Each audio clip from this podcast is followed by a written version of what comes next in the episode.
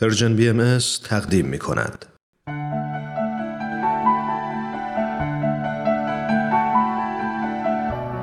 آیه های ملکوت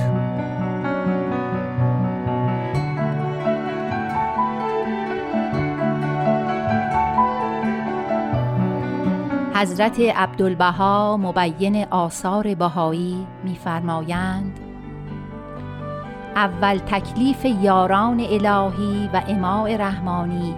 آن است که به ای وچن کانه در تربیت و تعلیم اطفال از ذکور و اناس کوشند و دختران مانند پسرانند. ابدا فرقی نیست. جهل هر دو مضموم و نادانی هر دو مبغوض. و هل یستوی الذین یعلمون و الذین لا یعلمون در حق هر دو قسم امر محتوم اگر به دیده حقیقت نظر گردد تربیت و تعلیم دختران لازمتر از پسران است. زیرا این بنات وقتی آید که مادر گردند و اولاد پرور شوند و اول مربی طفل مادر است. زیرا طفل مانند شاخه سبز و تر هر طور تربیت شود نش و نما نماید.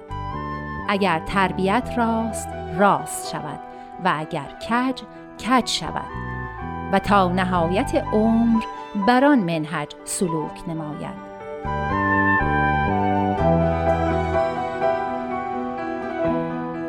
البته به جان بکوشید که اطفال خیش را علل خصوص دختران را تعلیم و تربیت نمایید و هیچ عذری در این مقام مقبول نه.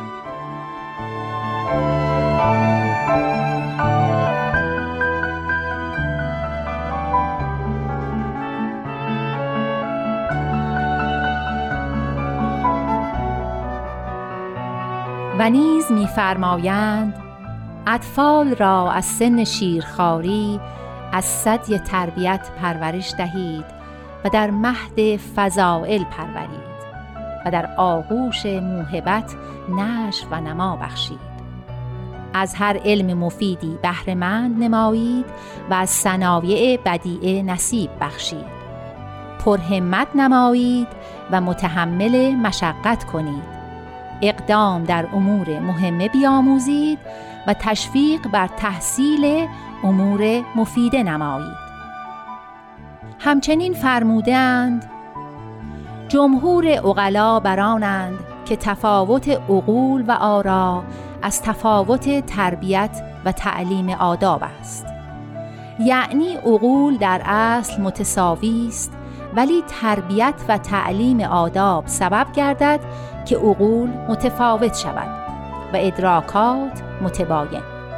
این تفاوت در فطرت نیست بلکه در تربیت و تعلیم است و امتیاز ذاتی از برای نفسی نیست.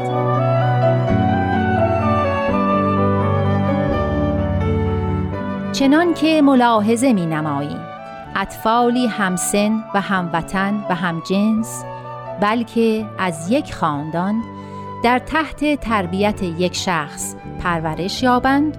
با وجود این عقول و ادراکاتشان متفاوت. یکی ترقی سریع نماید و یکی پرتو تعلیم بطعی گیرد و یکی در نهایت درجه تدنی ماند.